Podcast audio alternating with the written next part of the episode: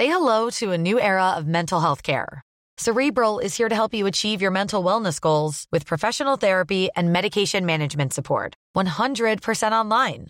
You'll experience the all new Cerebral Way, an innovative approach to mental wellness designed around you. You'll get a personalized treatment plan from a therapist, prescriber, or both in a safe and judgment free space. Your cerebral therapist or prescriber will outline a customized plan with clear milestones along the way so you can get to feeling your best. With Cerebral, you're not alone in your mental health journey. We're here to empower you to live a fulfilling life. So take that first step towards a brighter future and sign up today at cerebral.com slash podcast and use code ACasts to get 15% off your first month. Offer only valid on monthly plans. Other exclusions may apply. Offer ends July 31st, 2024. See site for details. Hey, I'm Ryan Reynolds. Recently, I asked Mint Mobile's legal team if big wireless companies are allowed to raise prices due to inflation. They said yes. And then when I asked if raising prices technically violates those onerous two year contracts, they said, What the f are you talking about, you insane Hollywood ass? So to recap, we're cutting the price of Mint Unlimited from $30 a month to just $15 a month. Give it a try at mintmobile.com slash switch. $45 upfront for three months plus taxes and fees. Promo rate for new customers for limited time. Unlimited more than 40 gigabytes per month. Slows. Full terms at mintmobile.com.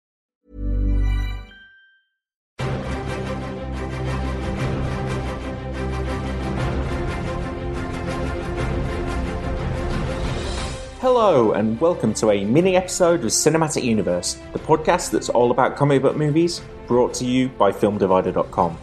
I'm your host, Joe Cunningham, and I'll be bringing you a truncated version of the show to bridge the gap between our Ant Man and Fantastic Four episodes. On today's show, I'll give you my reactions to the comics that Seb and James recommended on last week's podcast. Those were The Avengers, issues 57 through 60, and The Superior Foes of Spider Man Volume 1, which is issues 1 to 6. Um, first, a couple of pieces of housekeeping. Um, apologies up top for the sound quality of today's episode being um, a little bit inferior, but I've just moved house and my microphone is still all packed up somewhere, so I'm having to use a backup today. Um, and secondly, as announced, our next episode will be covering the new Fantastic Four film. But as of yet, we're not entirely sure when we'll be able to see it because of screening dates, so we can't announce the exact date that episode will go live yet but know that we are going to try and strive to release it as close to the release date as possible, which is next Thursday in the UK. So, with all that out of the way, let's now take a look at some of the comic book movie news that has broken over the past week. First up, Rachel McAdams is rumoured to be in line for the lead female role in Doctor Strange opposite Benedict Cumberbatch. Um, there are no details on who that character might be, but I've done a bit of quick Googling, and uh, I think that maybe it could be Clea. She could be a possibility. Or maybe they'll mix things up a bit and cast her as the villain Morgan Le Fay. I have no idea who either of those people are, but they're both featured in the 1978 Doctor Strange TV movie, so they must be pretty important. Um, and in other Doctor Strange news, Tilda Swinton has said that she doesn't yet know whether she'll be playing the Ancient One as a man or a woman, which is kind of awesome and very Tilda Swinton the writing duo of John Francis Daley and Jonathan Goldstein have been confirmed as the writers of the upcoming solo Spider Man movie. Uh, the pair have previously written both of the Horrible Bosses movies, um, The Incredible Burt Wonderstone, Cloud with a Chance of Meatballs 2, and the new Vacation movie, which they have also made their directorial debut on. I wouldn't say that I love any of those movies, really, but John Francis Daley did play Sam on Freaks and Geeks, so he'll always have a special place in my heart. Um, a budget figure for Gambit has made its way online, and apparently the movie will, will cost somewhere in the $150 million range, which puts it more in line with the main X Men movies than the cheaper R rated Deadpool, which probably suggests that Fox have either a bit more confidence or ambition for their movie starring Channing Tatum.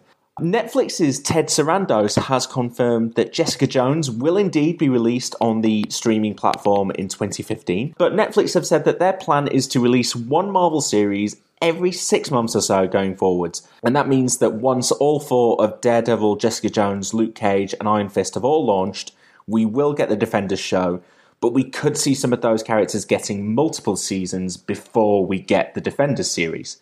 So we're still guessing that the current plan will be Jessica Jones this year, Daredevil season two, and Luke Cage in 2016, and then Iron Fist and the Defenders in 2017.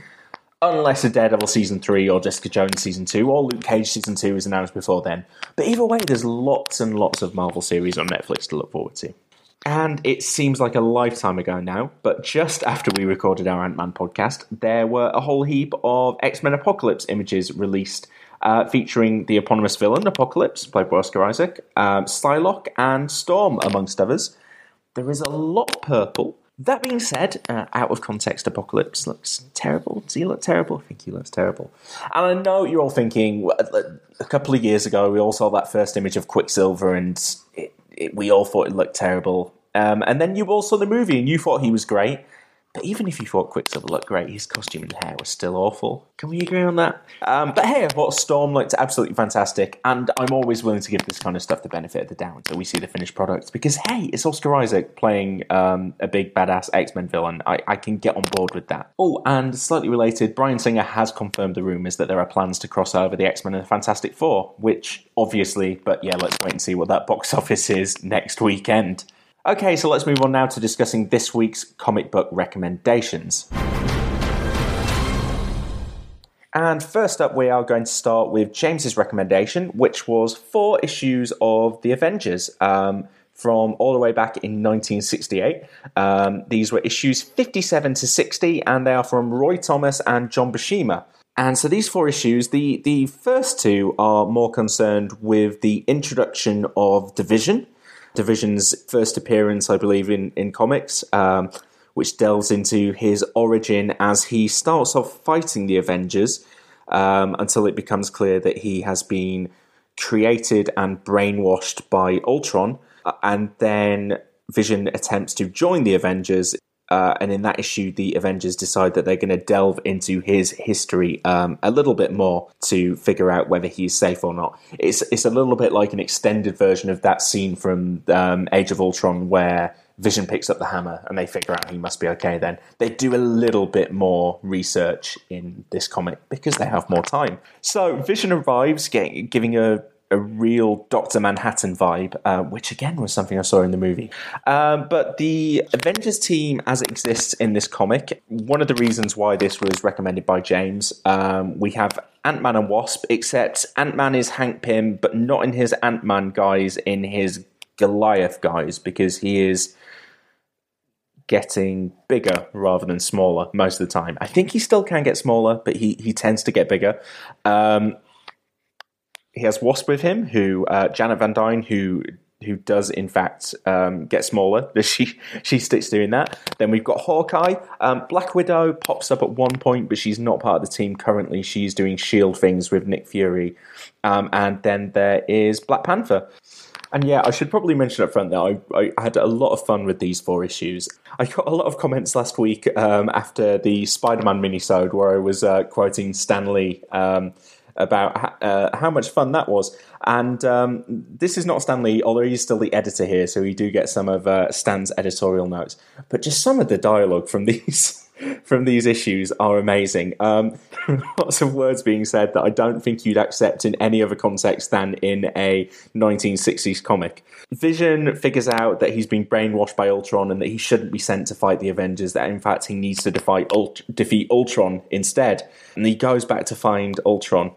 Ultron starts um, delivering um, a bit of a villainous soliloquy to Vision, uh, and he says, Ultron 5 does not change his mind and has not even an artificial heart, as you do.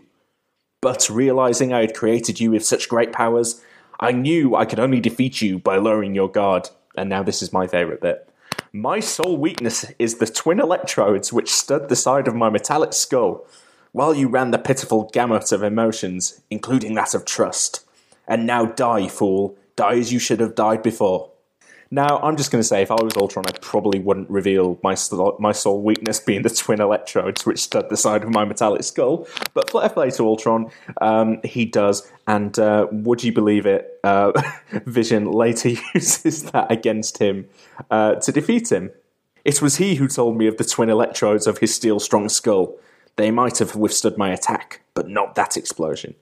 Um, um, it's it's really fun, and that, kind of stuff was happening in in all four of these issues, um, and I I was really enjoying it. It's silly, but it's fun, and um, it's. I think it's kind of what I assumed a lot of comics were before I read them. That they were just these fun, jaunty superhero stories where stuff happened and you just accepted it.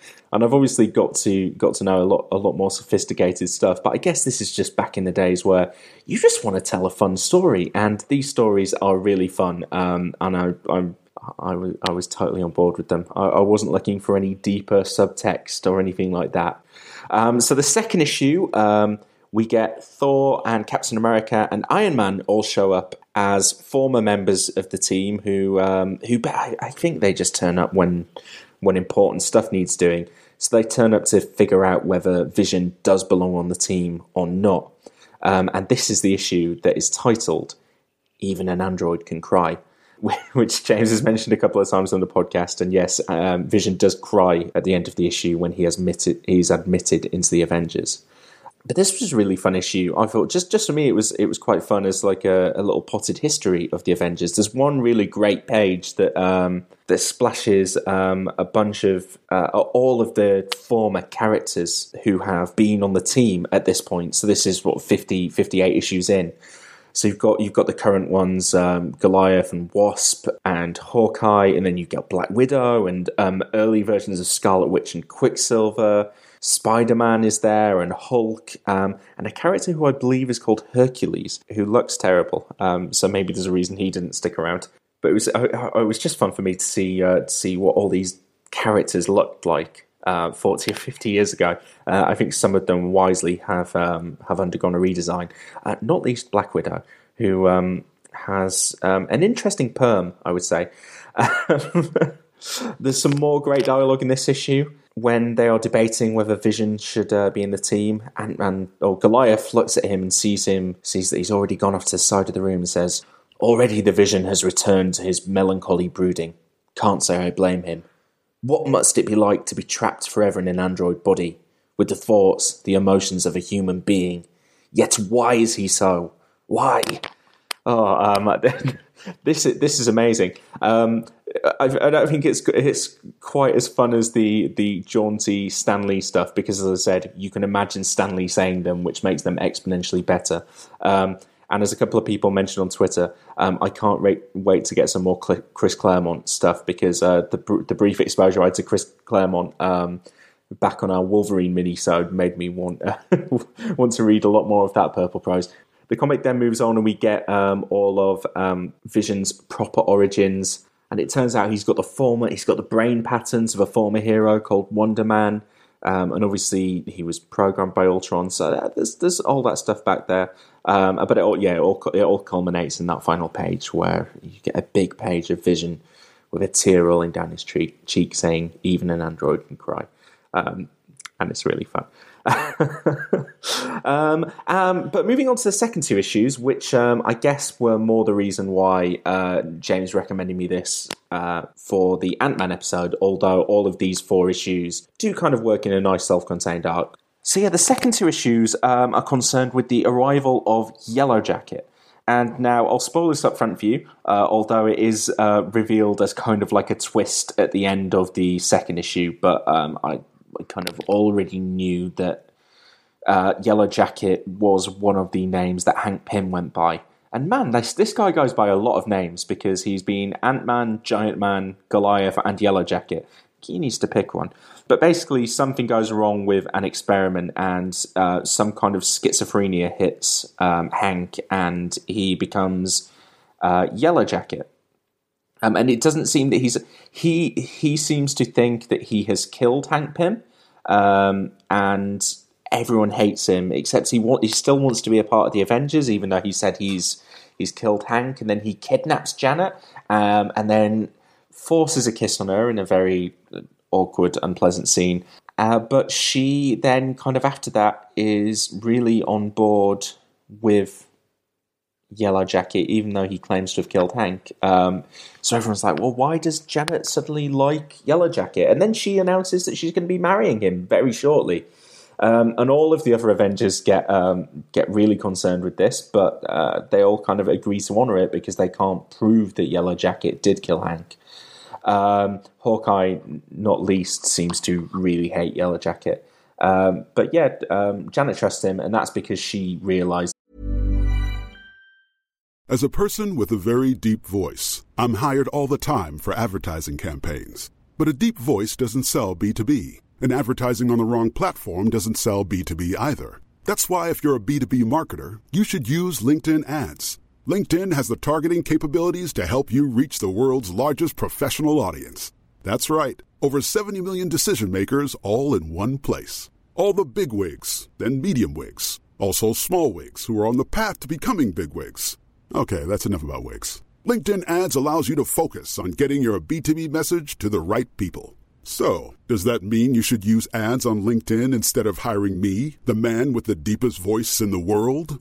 Yes. Yes, it does. Get started today and see why LinkedIn is the place to be to be. We'll even give you a $100 credit on your next campaign. Go to linkedin.com slash results to claim your credit.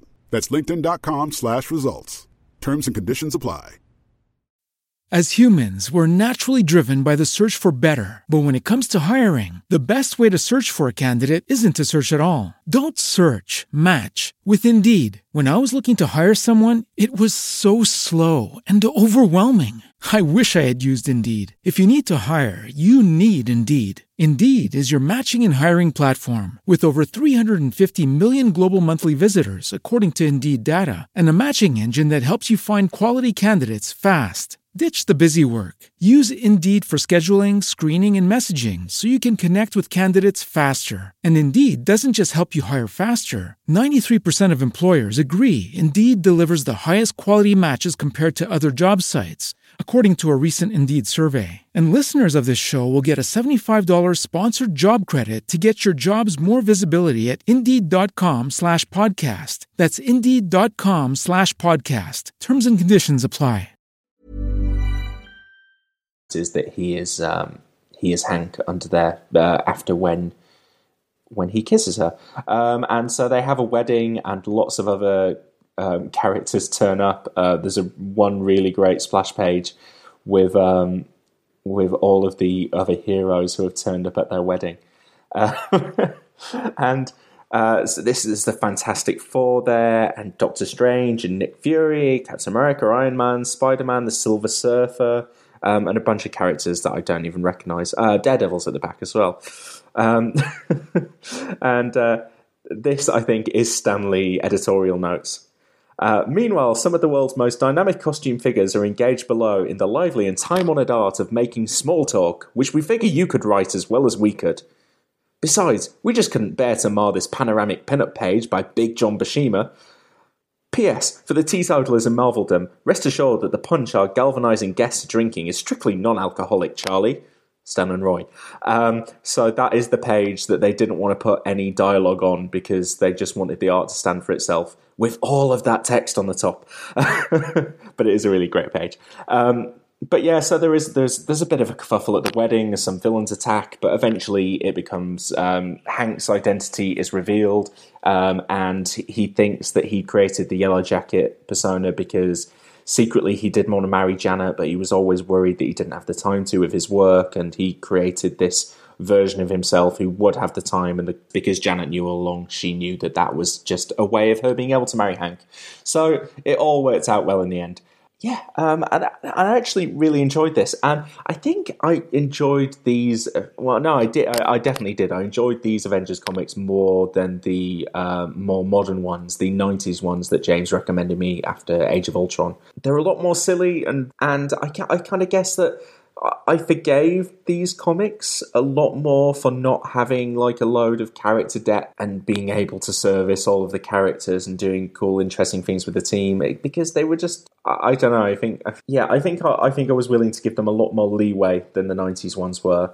Um, and actually, I do wonder whether actually, whether they maybe did give me a bit more character insight than um, than the 90s ones did because those first two issues really did delve into the vision and yeah i guess they kind of were like his two-part origin story but um, I really did feel like I, I, got a sense of the angst that there was for this character, and I really enjoyed all the Hawkeye bits. Him being more of a, a smart talking kind of uh, badass. Um, I, I, think Hawkeye originally started out as a villain, which probably probably makes sense some more tantalizing glimpses of the Black Panther here. There's uh, there's him. He's constantly weighing up whether he should be an Avenger or whether he should be leading his country, whether that's his rightful role. And uh, I did I did want a bit more of that, and I, I do wonder whether maybe if I, I, read on a bit more that I would get some uh, some Black Black Panther focused stuff. Um, who's a character I'm really interested in, not least because uh, he's going to feature heavily in the upcoming uh, Marvel Cinematic Universe. Would say generally over the past two minisodes, I'm having a lot more fun with uh, 60s Marvel comics than I thought I was going to have. It's just story, and it is not particularly subtly told story, but it's it's uh, it's enjoyable story, and yeah, they they they they worked for me. Okay, uh, let's move on now to Seb's recommendation, which was the Superior Foes of Spider-Man issues one through six. Uh, that's volume one from Nick Spencer and Steve Lieber.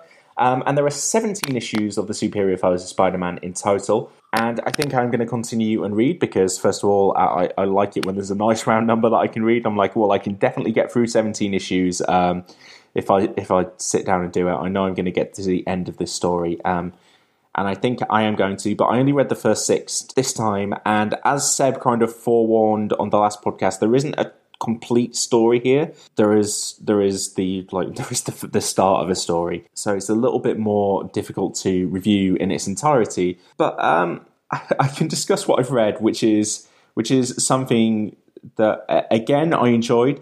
This is kind of in the vein of Hawkeye, I would say, stylistically. I remember when um, Seb and James were were recommending Hawkeye the first time around, which again I think was after our Avengers Age of Ultron episode, um, and saying that it's kind of defined a lot of what Marvel has done since. Um, and I do wonder whether this is one of those. It's very tongue in cheek. There's lots of humour lots of visual gag, um, and it and it felt it felt very much like the, those those Hawkeye issues to me. Uh, maybe not quite sharp, or maybe not. I think maybe a little bit wordier. I think um, Hawkeye probably does um, a bit more with the with the artwork or tell, storytelling with fewer words, whereas a lot of this is narrated by Boomerang, um, and he he can talk quite a lot. Uh, Boomerang is the lead character in this um, of the Sinister Six um, or the Superior Foes of Spider Man. Spider Man does not feature, but this is taking place during the era when um, the Superior Spider Man was happening, which is when Doc Ock was uh, operating as Spider Man instead of Peter Parker uh, which is something I had read. So it was it was nice for context, but it was basically irrelevant um, for the for the six issues that I read anyway, because it was just it was just kind of that this this was the Sinister Six now, and that it's happening at the same at the same time as Superior Spider-Man. Um, there are only five members of this Sinister Six, which um, which is used to good comedic effect regularly in the book. So the leader is Boomerang. He is our um, I won't say hero and I won't say anti-hero because he is just flat out a villain. In fact, I will read you the um, the um, blurb introduction uh, um, at the start of the first issue. So it says Boomerang, Shocker, Overdrive, Speed Demon, and Beetle are not heroes. They are our five protagonists. They're not lovable rogues and they're not rebels with a cause. Make no mistake, the new Sinister Six are villains, plain and simple. They're liars, cheaters, and thieves. They don't like you, they don't like each other that much.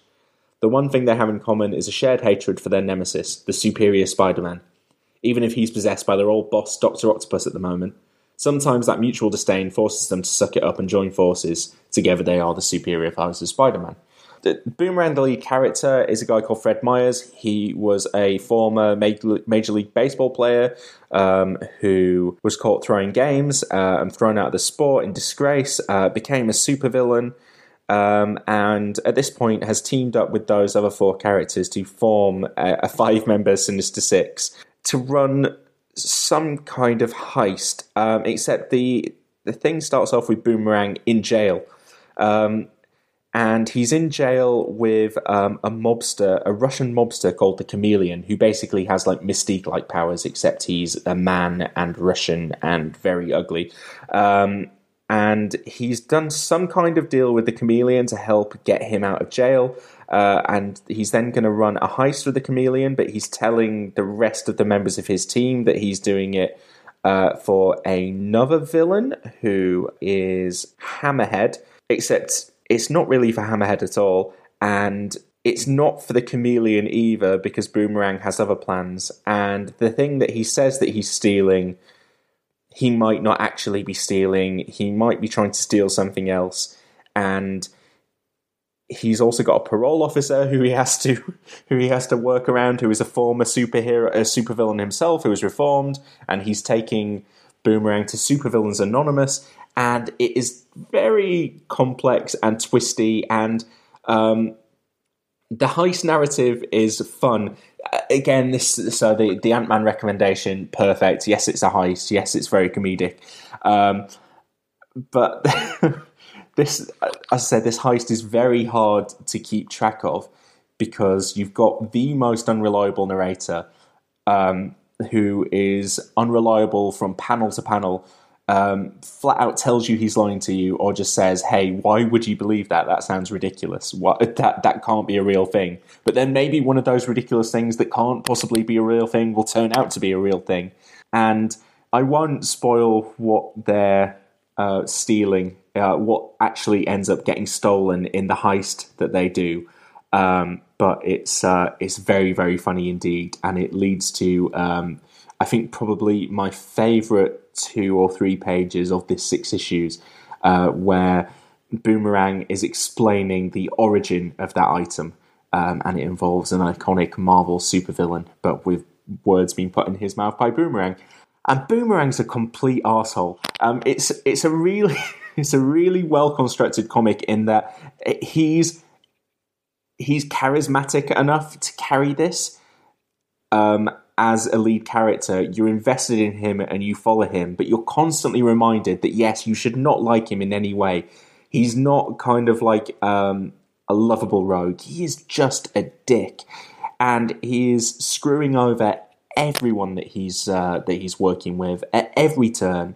He's unpleasant to almost everyone he comes in contact with, um, and um, and yet you're still really invested in each issue in what he's doing. There's a there's a there's a lovable haplessness to the group of them, more so for the rest of the group. So the other characters like um, Speed Demon and um, Shocker are particularly um, a bit kind of like lovably crap um, in a way that you, you would expect low level villains who are constantly getting cap- uh, defeated by their uh, their hero nemesis um, should be a little bit crap. Um, and th- this is obviously a knowingly rubbish version of um, the Sinister Six.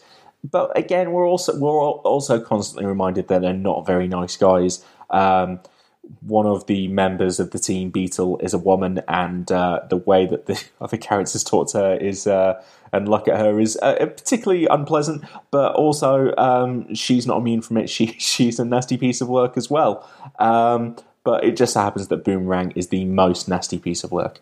Um, and I'm looking forward to reading this uh, more, just because from issue to issue, I'm not quite sure what the main narrative is because suddenly a rug is being pulled, or suddenly a new in, uh, plot element is being introduced, or this is changing and that's changing.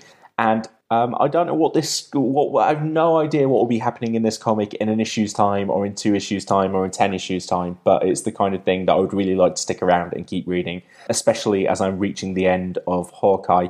Um, I actually went and purchased the final issue of Hawkeye in a, like a physical copy in a comic book. I've never done that before. I went to a comic book store and bought an individual issue, which was a was a great new experience for me. Uh, but so I'm. Uh, I, have got that to read, and then I'm done with Hawkeye. So this seems like the the perfect replacement to ease me ease me off that series. I, would probably be reading, continuing reading this before I read any more Avengers, uh, just because this is partway through a story. But um, I really enjoyed all of the rec- recommendations this week, and uh, yeah, if this is if this is the kind of thing that Marvel does now, this this kind of tone of, of stuff like um, Hawkeye and Superior Spider Man, I, I, I think I'd probably be on board with a lot more of what they're doing as well. But that is it for this week. So don't forget that the next episode of Cinematic Universe will be covering Fantastic Four um, as soon as we can possibly get that to you. Um, if you're enjoying the show, then please do subscribe on iTunes, Stitcher, Player FM, or your podcast app of choice.